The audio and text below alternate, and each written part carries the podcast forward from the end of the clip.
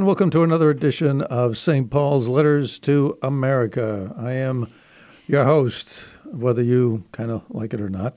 Um, sorry for you, but I, am your host, Ray Gerard.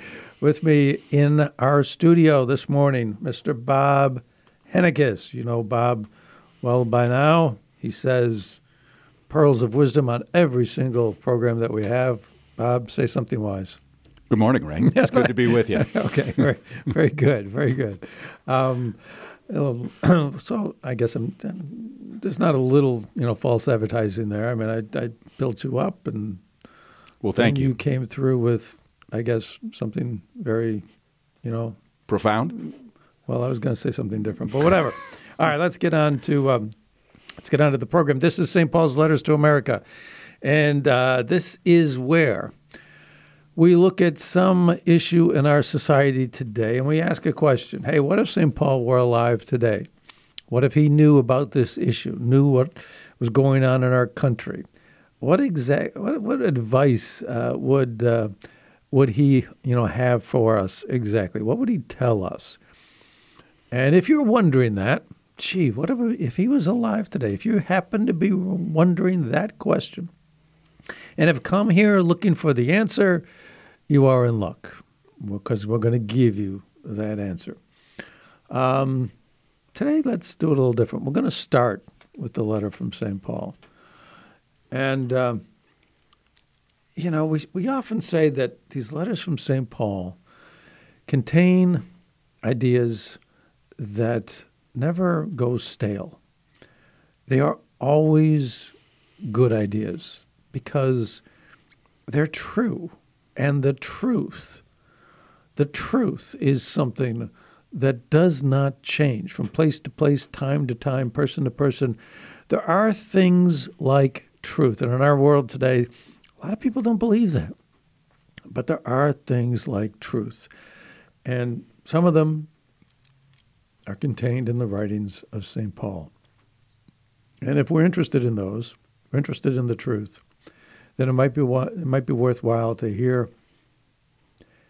I say then, live by the Spirit, and you will certainly not gratify the desire of the flesh.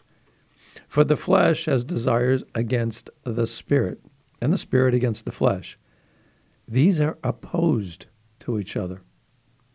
The works of the flesh are obvious immorality, impurity, licentiousness, licentiousness, idolatry, sorcery, hatreds, rival, rivalry, jealousy, outbursts of fury, acts of selfishness, dissensions, factions. I warn you, as I warned you before, that those who do such things will not inherit the kingdom of God.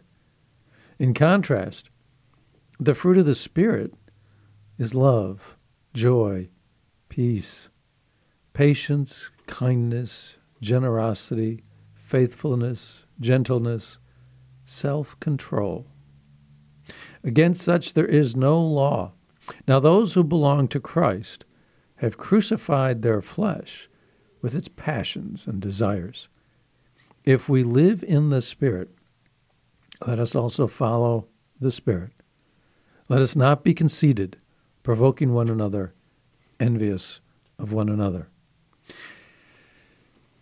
This, although it was originally written and addressed to the Galatians, would, I dare say, be some of the same things St. Paul would tell us if he were alive today and if he wrote a letter addressed to the Americans. What's in here?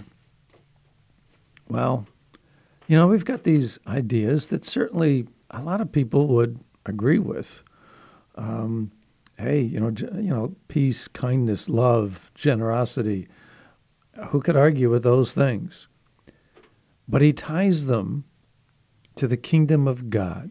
He ties them to God, as in all of his writings, a belief in God undergirds all of it if there is, if you do not believe in, you know, there's this question we, that we argue about, or that our society argues about. Are there such things as truths? Is there a truth? you know, Pope uh, Pope Benedict had written. I don't know if it was when he was when he was Pope Bob or maybe before. I think when he was Cardinal Ratzinger is when he when he wrote it. When he wrote what? You got it. You you you know what I'm going to talk about? Go ahead. Okay. Um, but he wrote that the biggest problem in our world is relativism. This idea that there is no undying truth. The truth is what we make of it, what you make of it, what I make of it. We can have our own truths. We can't criticize each other for having the, a wrong idea about anything. If you do, you're a bigot, you're a racist, you're a closed minded heathen of some sort or another. Um, we have to respect all people, which is a good thing. Um, but that we have to respect people no matter what they choose to believe, no matter what they choose to do.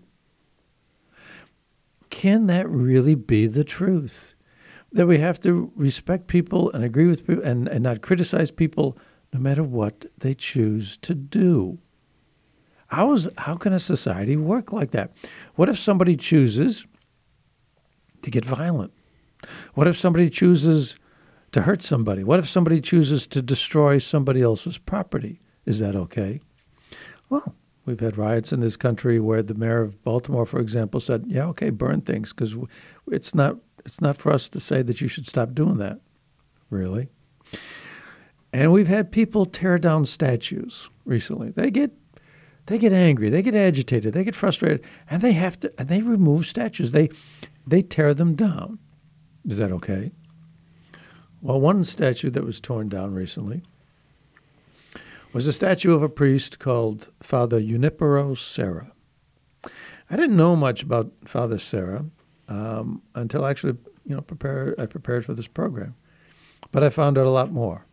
And you are going to as well. That's if we do our job correctly.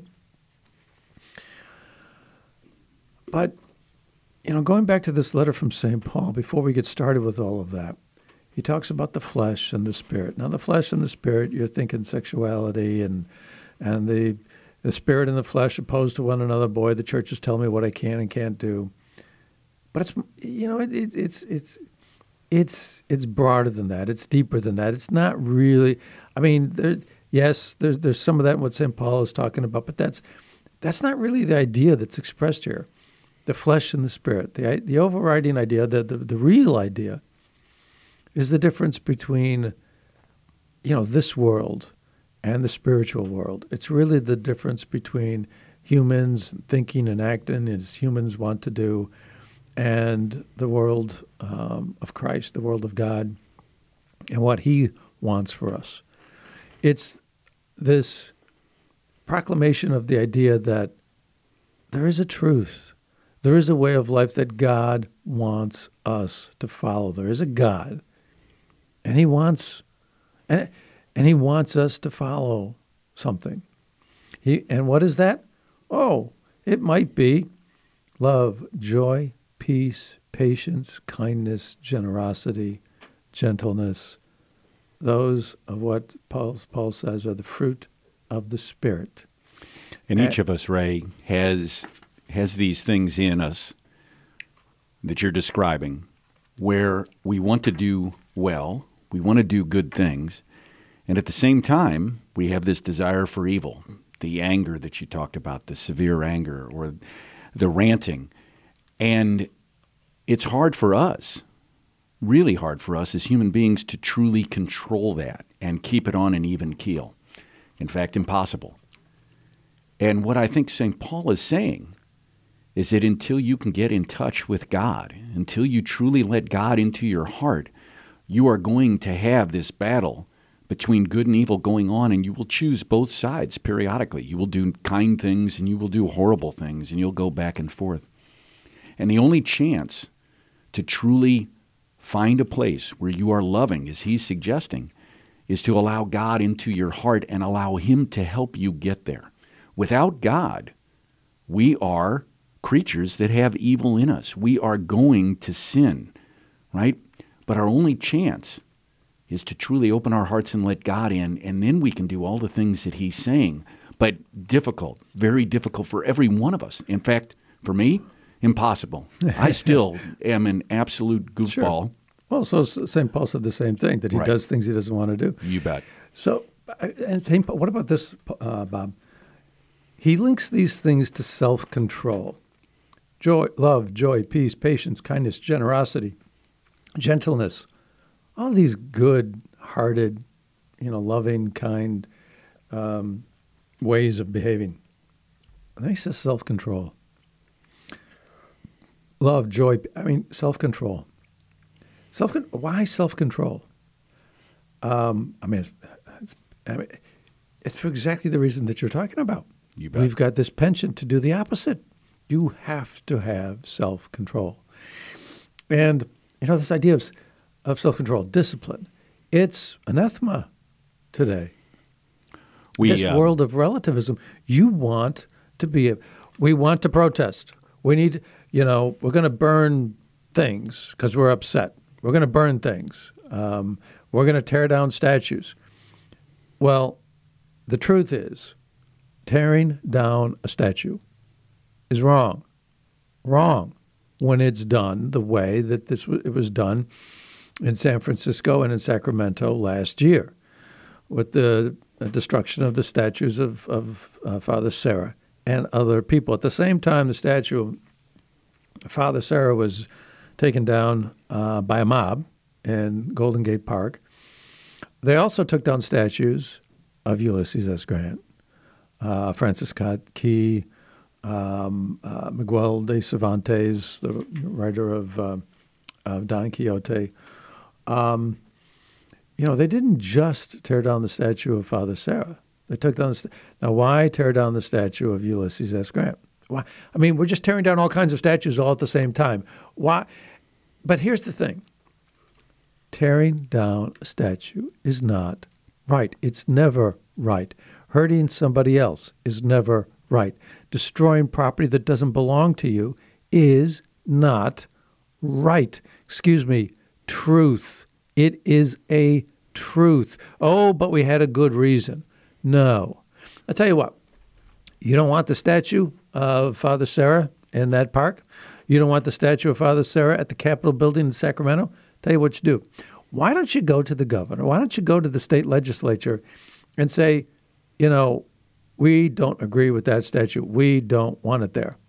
And guess, and if you know enough people in the legislature agree with you, then the government takes the statute down. The government put its statute up.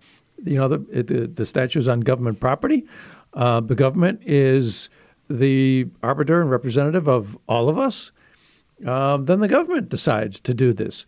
That's the proper way to do it. To simply decide we are going to rush this place as a mob, take the law into our own hands, and destroy this statue. No, excuse me. Truth is, the truth is that is wrong. And why is it wrong? Well, every one of us, Ray, as a parent, knows that this is wrong. When we have a child that acts out, right? What do we do? Exactly. We sit the child down, we give them a timeout, we let them know that this kind of behavior, the exact behavior you're talking about as a young child, when kids grab something and they write on the wall or they beat on the wall or they They don't pull- want they don't want what you're giving them, so they take the plate and they throw it on the floor and smash it. Or they, yeah, they grab the cat's tail and they, they pull on it. They should be learning that their actions don't have con- that they have consequences, and you can't do whatever you want. You have to live in a group with a set of rules that is figuring out how to do these kind of things. Yet we're letting today people go crazy. They're absolutely going nuts and doing whatever they want, whatever the flesh desires. I am going to make that happen. And if you try to say you should not do that, but I have, but I feel, um, I, I, I feel oppressed. I feel that the, this this wrong that's been done. I feel this way. I'm emotional. I'm disturbed. I'm upset. You know, we've got on, on college campuses. You know, we've got these safe rooms because there's there are speakers that come to college campuses and say things that disturb you know people's psyches, even if they're not in the in the audience and have to listen to it or attend it. Um, you know, I feel oppressed. Okay, well, it's got to be. It's got to be. You have a right to feel that way. Oh, you know why? Do you know why? do people have a right to feel um, anger? Shouldn't they be told, well, that's not the right thing? You should, I don't care what the justification is. Um, you know, if a person slaps you on one cheek, excuse, give them the other. These, this is the, you know, but we're told that uh, people who feel, you know, that they've been victimized, they have the right to basically do anything. Um, if the cause is deemed just, then you have the right to do anything. And causes that are deemed just are ones where people feel that they've been victimized. It's all based on what people feel, um, regardless of whether or not it relates to the truth. Um, case in point, Junipero Serra. In, in the case of Father Junipero Serra, who is now, by the way, a saint. Uh, by a saint, he's been accorded sainthood by the Catholic Church, and yet, according to the legislature in California, and by the way, the language I'm going to read to you has been approved by the California in the California Senate by a vote of 28 to two. It was approved in the California Assembly, the House, uh, uh, the Assembly, uh, by a vote of 66 to 2. And it was uh, signed, this the same bill, the language I'm about to read to you, signed and approved also by Governor Gavin Newsom. A huge, a huge voice of uh, approval for the following. One of the greatest gaps between this is actually written into the law in California. One of the greatest gaps between history and reality has been the retelling of the mission period in Native American history and the role of Franciscan friar Junipero Serra. What we've been heard, what we've been told about Father Serra, he's a good guy, is so wrong.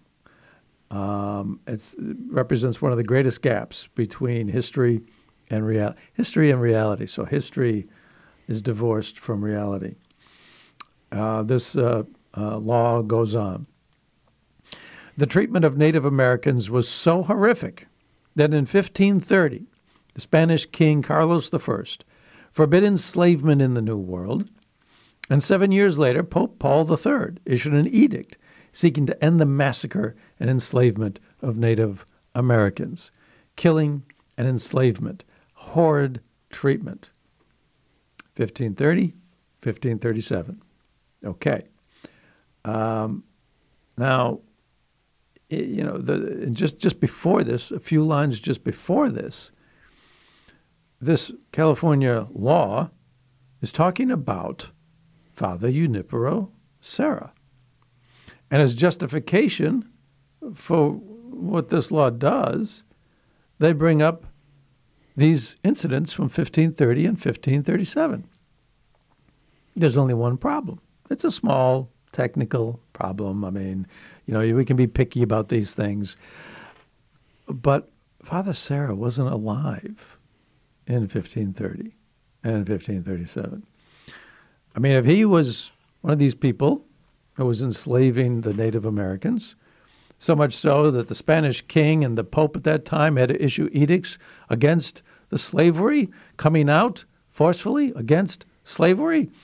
Well, you would think that you know, Father and uh, that Father Serra had been for years prior to that one of the parties guilty of enslaving these people. He wasn't born for another 200 years. Small technical problem. So that'd be like saying, since I have a German heritage, that for the next 200 years, any of us that have that are responsible for Hitler and all the atrocities that he did, right? Oh. So, how, how do you go back 200 years and, and say you're somehow responsible for that, somehow right? Somehow responsible. I mean, if if Father Serra was guilty of horrid things, mention them. What are we talking? There's a huge disconnect. They mention Father Serra, then they talk about events 200 years before. I mean, it does not compute. It goes on. Ensla- now, this is the law you're reading. This is from the law. Enslavement of both adults and children, enslavement of both adults and children, mutilation, genocide, and assault on women were all part of the mission period initiated and overseen by Father Serra. They are saying Father Serra is guilty on a mass scale of enslavement, mutilation, genocide, and assault on women. This language is unmistakable and it is a lie. It is flat out wrong. So, how is it that by these votes, basically, let's see, we get a combined combined vote of 94 to 4 in the legislature? I, I, I can do a little math, Bob. Um, it's pretty pure. Of course, 90, I'm not ninety-five percent. That's I'm pretty not, pure. I'm not going to let you see the document so you can check my math. But anyway, and of course, with the uh, with the approval of the governor as well, that this statement is even made. Um,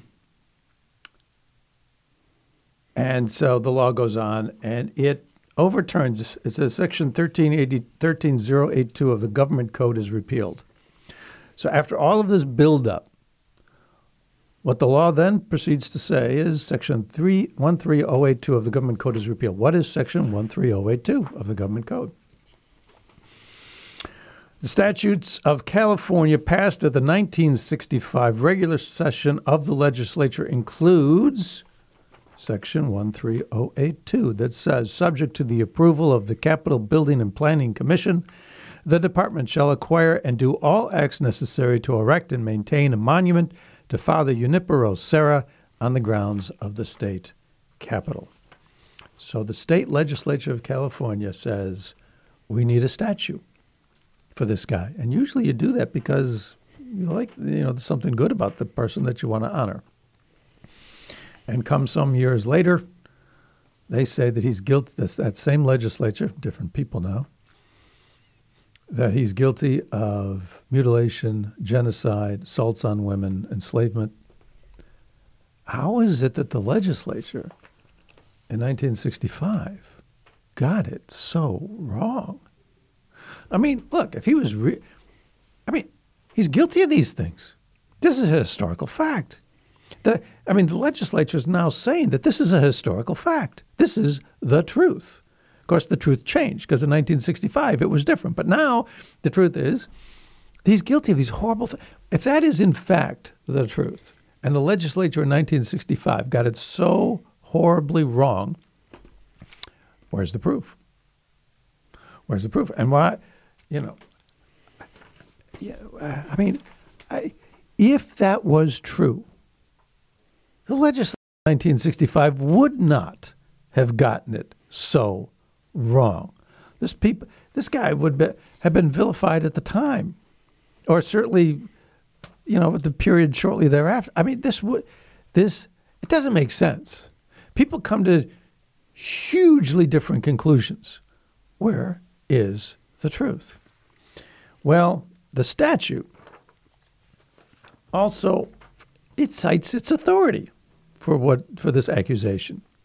And it refers to the statute actually refers to a book.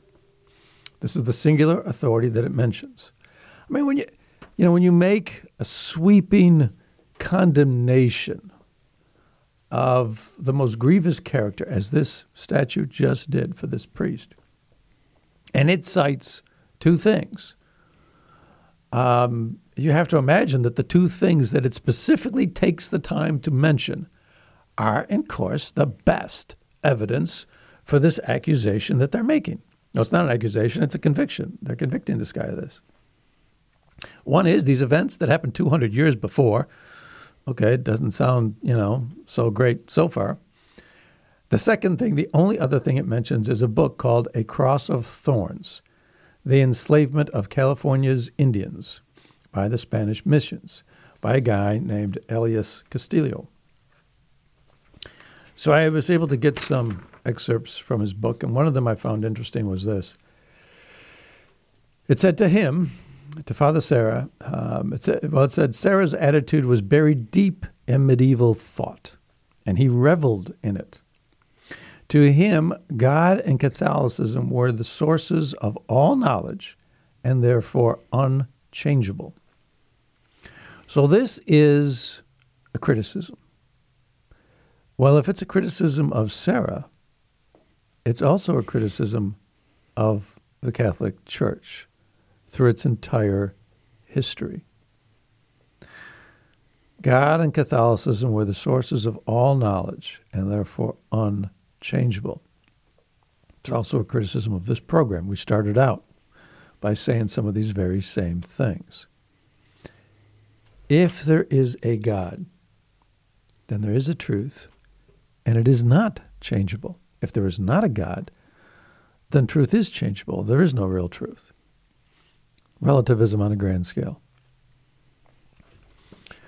Um, so if this is a bad thing, I mean, he's, he's criticizing the idea of unchangeable truth. He's criticizing the idea of God. He's saying all things are relative. Right? If there Jesus is... Christ lived, if he was God come to earth as a human and died for our sins and was seen by 500 people after he rose from the dead, which inspired so many people to die martyrs' deaths, being torn alive by animals in the Colosseum. If all of that is just foolishness, if we're all just believing that and it's all just foolishness, um, okay. But what if he did live? What if he rose from the dead? Ask the question. You know, by the way, if you're going to ask, where do miracles come from? You know, it's it was it's been a part of uh, a lot of, of Protestant teaching. Uh, Christians, uh, believers in Christ, but who nonetheless rejected the Catholic Church. The miracles stopped with, at the apostolic age. Um, you know, the church got off base, and there have been no miracles since then. Um, well, of course, you know, the interesting thing, an interesting thing really might be, you know, what if like 15, 1700 years after the apostolic age, or maybe even 1900 or 2000 years after the apostolic age, there continued to be miracles. And what if some of them were connected to Father Serra? I mean, if you are guilty of mutilation, genocide, assaults on women, would God, I mean, could people like pray to you and get miraculous cures and, you know, because they find favor with God? Well, guess what? Father Serra had miracles of that sort. Um, we'll touch on them, but here's the interesting thing. Seven months after that book came out, this book on which this law is based, which you know, um, know, approved and, and, and authorized and ratified and confirmed this, this the toppling of the statues and so forth. Seven months after that book came out, Pope Francis made a visit to the U.S. And oh, by the way, um, he talked about Father Serra. Why? Well, because he just happened to be at the Catholic University of America to canonize Father Serra. He made him a saint. Pope Francis, somebody who knows a lot about indigenous populations who were colonized by the Spanish. He comes from South America. He held a synod on uh, the indigenous populations of South America and had, um, you know, indigenous rituals, native uh, South American rituals performed um, in Rome at the Vatican. He respects and loves the indigenous peoples of South America. Um, and he canonized Father Serra months, just within months after this book came out. Now, when the Catholic Church approves a saint, they go through an extensive process. They scour, you know, his writings. They scour contemporary accounts of the man. They actually came to uh, California representatives of the Vatican, and conducted testim- and conducted uh, depositions of 50 witnesses, descendants of people who you know were Spanish soldiers or you know who were Native Americans, went you know lived in these missions. Um, you know what kind of stories might have come down you know in their families. They scoured everything that they could scour on the guy.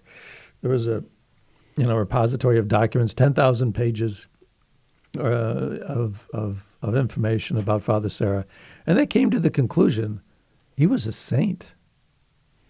Okay, supposing you're um, you're in the you're, you're involved in that process. It's a lengthy process. Supposing you're involved in that process, and then this book comes out, and it reveals this dark side. Maybe you'd hit the pause button, right? You take a step back. Whoops, hold thing, hold it up. Let's not make a public proclamation just yet. Let's examine what's in this book. Maybe we never canonize this guy at all. I mean, if this is true, if the stuff in that book is true, mutilation, genocide, and all the rest of it, you're not going to, you know, come out and canonize him. So this is when Pope Francis canonized him seven months later. It was a direct repudiation of the book. But now the legislature has come out basically in direct repudiation of that. If the California legislature and the governor of California have determined, as they have said in writing, they've made it law that this man is guilty of these horrific things, and the church came up with a directly opposite uh, assessment of this man, they are refuting the church. The statue that was torn down, uh, Father Serra, was a statue where he is holding aloft the cross. They tear down a statue of a priest holding a cross. They are tearing down a statue of the cross. This is these things are attacks on the church. When Mr. Castillo writes, as he did, that we believed in the truth, that Father Serra believed in the unchangeable truth of God, and that that, of course, is, is a reason to criticize him. You are criticizing this whole idea of the truth, the unchangeable truth of God. You are criticizing Catholicism. By the way, I'm a big fan of the truth of God. I mean, this whole program is based on that, Ray. It is based that Paul, This, this is not a question. Yeah. right, I mean, that he speaks the truth. And the fact that it's still valid today, the truth that he wrote is still valid today, says that it really is the truth, right? You can write laws on some crazy book in a short period of time to get across the point that you want to make, but you will not change the truth. The truth will come out, and it will continue to come out, and this will look absolutely foolish. This isn't a question of how you feel. This isn't a question about oppression. Um, this is a question about whether or not God is true. Right? I mean, in the in the end, that's what this is. You can make it about you can make it about enslavement and so forth. But look at what is written. You know, what's written, the narrative, the justification, indicates this is really about the truth of God. It's an attack on a representative of the church, and it's an attack on the church, and it's an attack, really, on this whole idea of God and of God Himself.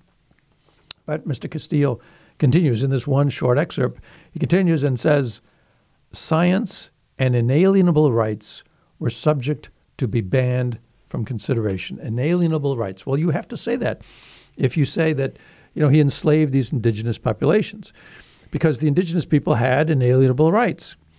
And if you're going to impress these people and enslave these people, then you can't be a believer in inalienable rights. Hogwash. To say that Father Serra didn't believe in inalienable rights mean that he was the hypocrite of all hypocrites. inalienable rights, which are under attack these days, come from God. The Catholic Church has always maintained that there are rights that you get from God. Your existence, your very being, um, derives from God. If somebody impinges on your right, they seek to curtail your freedom, it's because they're assuming the power of God. That's what a lot of people are feeling these days, and it's not coming from the people who believe in God. Um, it's coming from these people who want to say that they're the champion of these rights. But if you don't believe in a God and you don't believe that rights come from God, then you have to believe that rights come from governments. They come from men, they come from women, they come from us. And if that's the case, then we can change them. So then they're not inalienable anymore, unchangeable. I mean, here he criticizes in one short passage, he criticizes the idea of things being unchangeable. And in the very next sentence, says that certain rights, certain things are inalienable. That doesn't go together.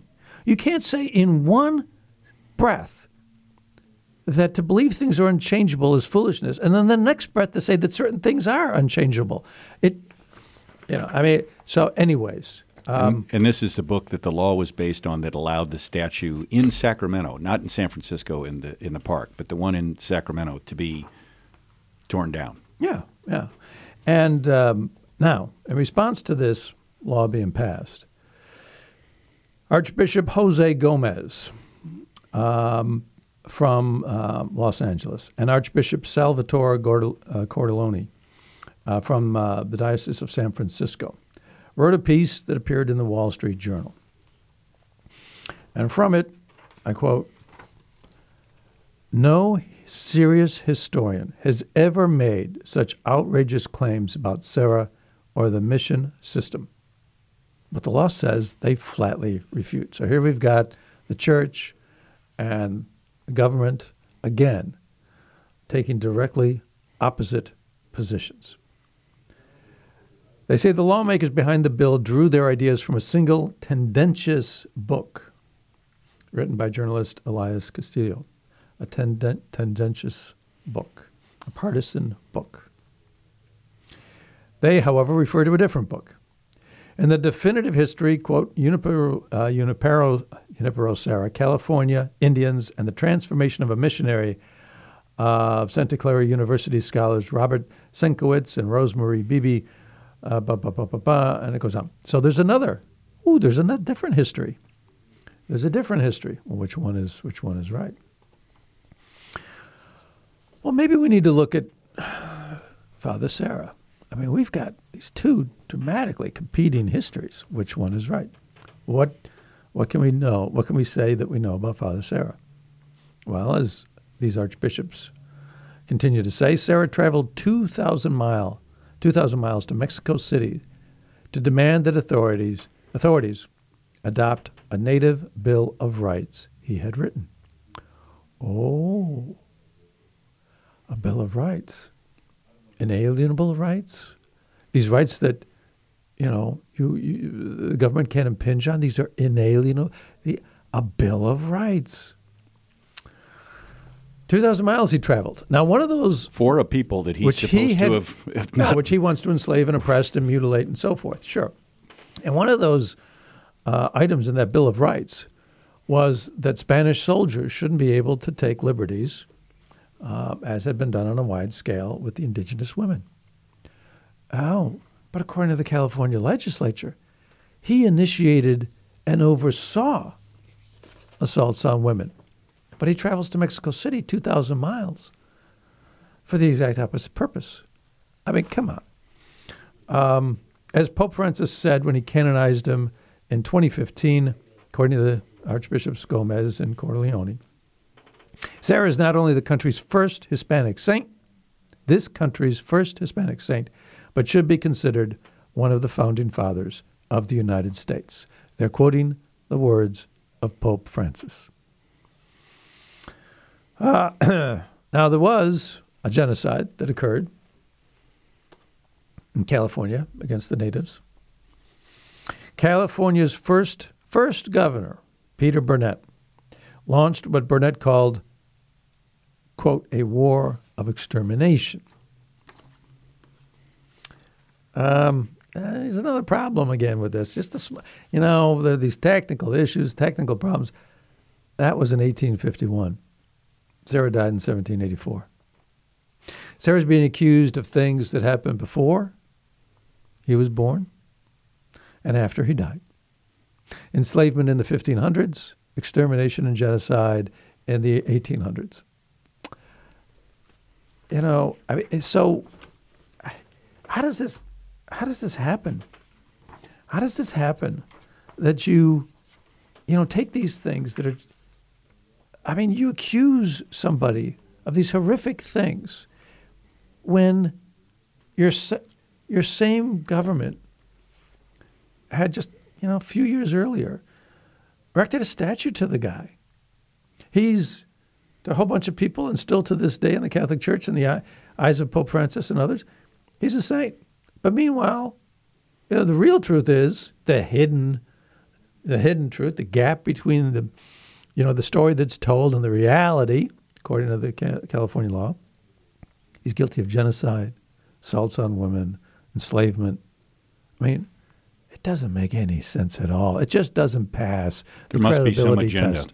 There must be some agenda to try to toss him out. Like, well, we don't we don't want someone like this representing us. We've we've got to tear him apart and have a have a desire to tear down the church, to tear down the things that are good. I well, I, I, don't see another driver.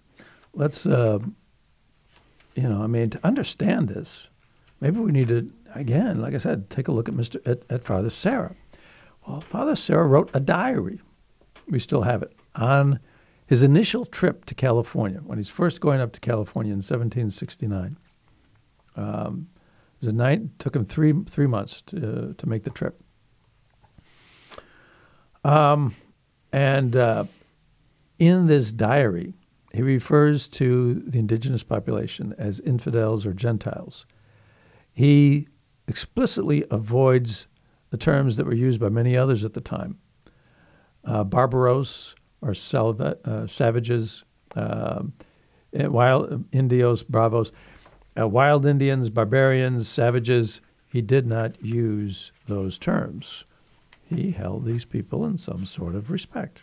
However, um, you know, he's guilty of these these horrific things. Um, Let's see. Um, they, there's a man who um, the soldiers. He was there was a man. There was a, a Native American who apparently was fighting. Um, uh, and he was tied. The soldiers had tied him up. Um, it was necessary to do this because he continued. This is from the diary. Necessary to do this because he continued to fight, uh, to fight to keep them from bringing him to us. He put up such a hard fight that they had to drag him along the ground, which tore up his thighs and knees very badly. But they were finally able to bring him back. They brought him before me, and making him kneel, I paid, and after making him, I placed my hands on his head and prayed the gospel of San Juan. I made the sign of the cross and untied him, and then he fed him. Father, you know, Father. I mean, the soldiers did what they thought, you know, you know, was, was the right thing to do. What did Father Serra do? You know, they him. tied him up. Father Serra untied him. Um, there was another incident where um, a Native American came to him and said that his chief had sent him to spy on us. The chief and his rancheria, along with four other rancherias that waited to join us, were all in agreement that they would hide behind some rocks and wait for us to head back out on our journey. They would come out and kill the priest and his group, even if it was a large number of people. We forgave him. Then they gave him they gave this Native American back his bows and arrows. Yeah, sounds like some. But I mean, if you were interested in genocide, I don't know that you would would do that necessarily. You, um, you, wouldn't do that necessarily, right? You'd you'd root out all folks that are against you and and take them out, not leave them there to do that. Uh, Father Serra wrote uh, in a letter that if he was ever uh, to someone that if he was ever killed by the Indians, that was a distinct possibility. That if he was ever killed by the Indians, he would wish that these the, the people that, that killed him would not be punished, but we would rather be forgiven. Um, because, as Father Serra put it, um, it was not to show God's, we didn't come there to show God's wrath, but to show God's mercy. Well, okay, that's a hypothetical. You know, if I was ever killed, this is what I would want. Well, it also there's also a reality here. There was a friar, a good friend, a Catholic priest. There was a good friend of Father Serra, who was killed in an attack in 1775. Uh, an attack. There was an attack by the uh, California natives on the San Diego mission. The whole place was burned to the ground, and they tortured and killed one of the Franciscans there, this, good friend of Father Serra. The Spanish military wanted to arrest the natives and execute them. Father Serra repeatedly wrote to urge them to spare the accused. In a December 15, 1775 letter to the Viceroy of New Spain, Father Serra said, quote, Let the murderer live so he can be saved, which is the purpose of our coming here and the reason for forgiving him. His good friend was murdered, and he preached forgiveness. Um, not the, you know, story of this horrible monster that's described. Um, as they say, he was he was canonized. He's been made a saint. Well, why would they do such a thing? Usually, if you're a saint, they require that you know, the, hey, you know, there's some miracles. You got to have some miracles. Well, it, appears, it seems that um, in 1960, right here in St. Louis, there was a nun who was gravely ill with lupus, Sister Mary Boniface Dyrda. But she knew nothing of Father Serra. A chaplain from California uh, happened to meet her and urged her to pray to Father Serra. He's not a saint. Why would you pray to this guy? Uh, decades later, her recovery was evaluated by panels of physicians in St. Louis and Rome. Um, and that was one of the it was the miracle that was uh, mentioned uh, in the canonization. Here you have a woman, hundreds of years after he died, who's got this grave illness, and she prays to Father Serra um, and she uh, experiences this dramatic cure. Um, there's another another woman. Her name is Sheila uh. She was a Panamanian artist. She survived 14 brain surgeries uh, for tumors called uh, meningiomas. Am I saying that right? I don't know. Anyways, um, she had been told time and time again that she was dying. One third of her skull was removed and replaced, replaced with acrylic plates. They too were removed because they were causing life threatening infections. That left a large part of her brain covered not by bone or plates, but only by flesh. Um, yet she lived and survived for decades.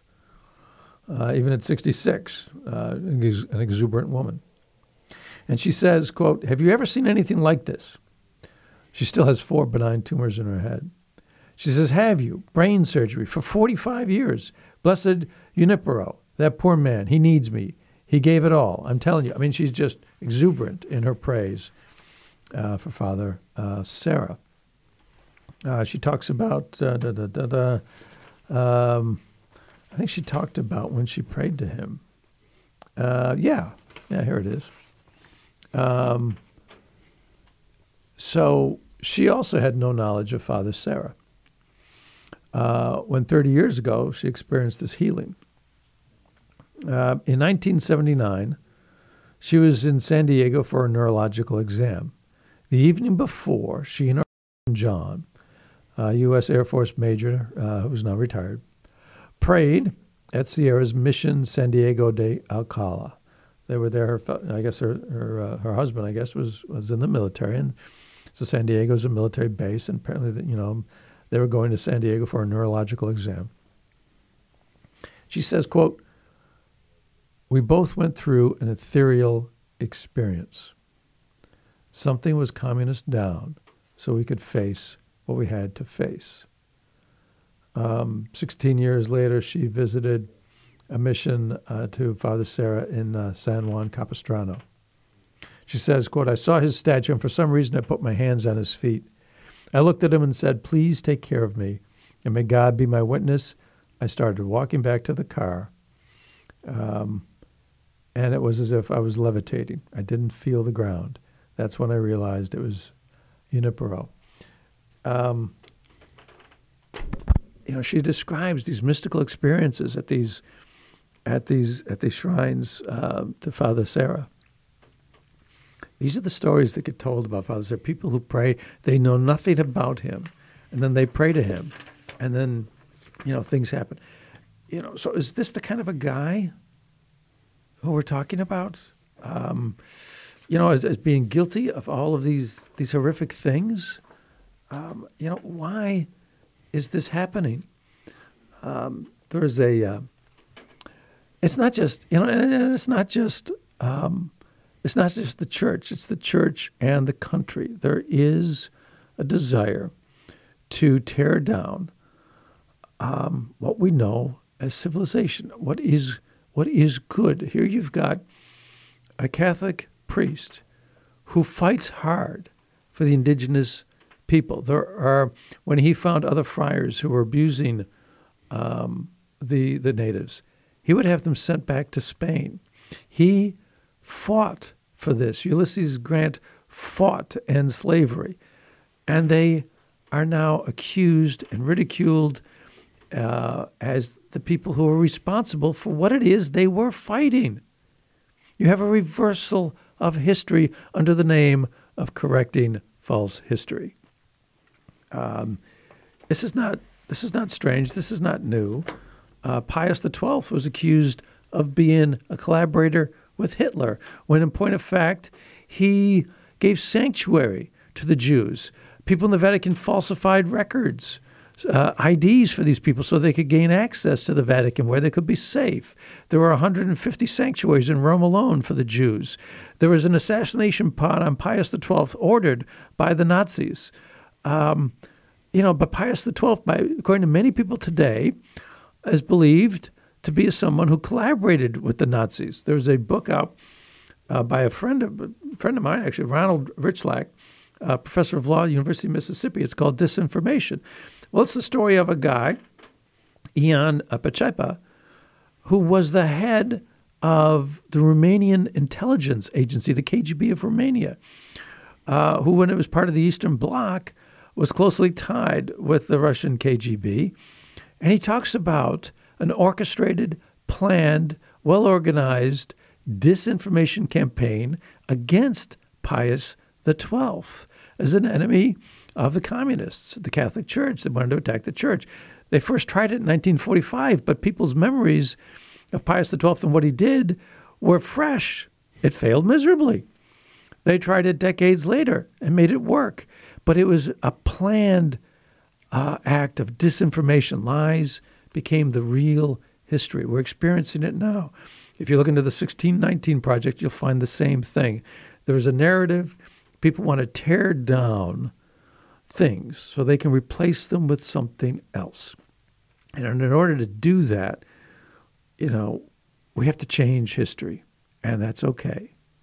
It's not the truth, but that's okay.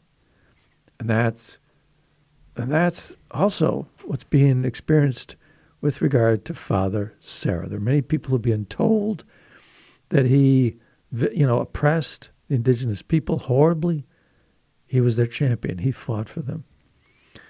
Um, we need to know the truth. Uh, we need to, you know, stand up for these things. Um, and so hopefully, you know, in this program today, we helped shed a little bit of light on the case of Father, and know, Saint Junipero Serra. Anyways, um, that's really, and we've actually, you know, run a little bit long on our time, but uh, Bob, that's that's our program, and um, we're going to need. I think we're going to need help in all of this, and we need to pray to God for that help. And Bob, if you would help us, help us to do that. In the name of the Father and of the Son and of the Holy Spirit, Amen. Heavenly Father, let us understand always that you bring love and truth to us. Those are terms that are tossed around, and many people think they own them or have them or, or understand it. It comes from you, Lord, and allow us just always to reach for that. Also, allow us not to be hateful, not to be spiteful. Your truth says not to do that, not to judge others. Allow us in all of this to truly love, like Junipero Serra, who loved others and, in fact, asked for, if he was murdered, for his murderers not to be treated harshly. We ask that we could do that, Lord, and always follow you, always follow your love, and always be loving of others. And then your truth will be told. We pray all this through the wonderful and glorious name of your Son, who is our Lord and Savior, Jesus Christ. Amen. Amen. In the name of the Father, and of the Son, and the Holy Spirit. Amen. Amen. Thank you for listening. Until next time, God bless.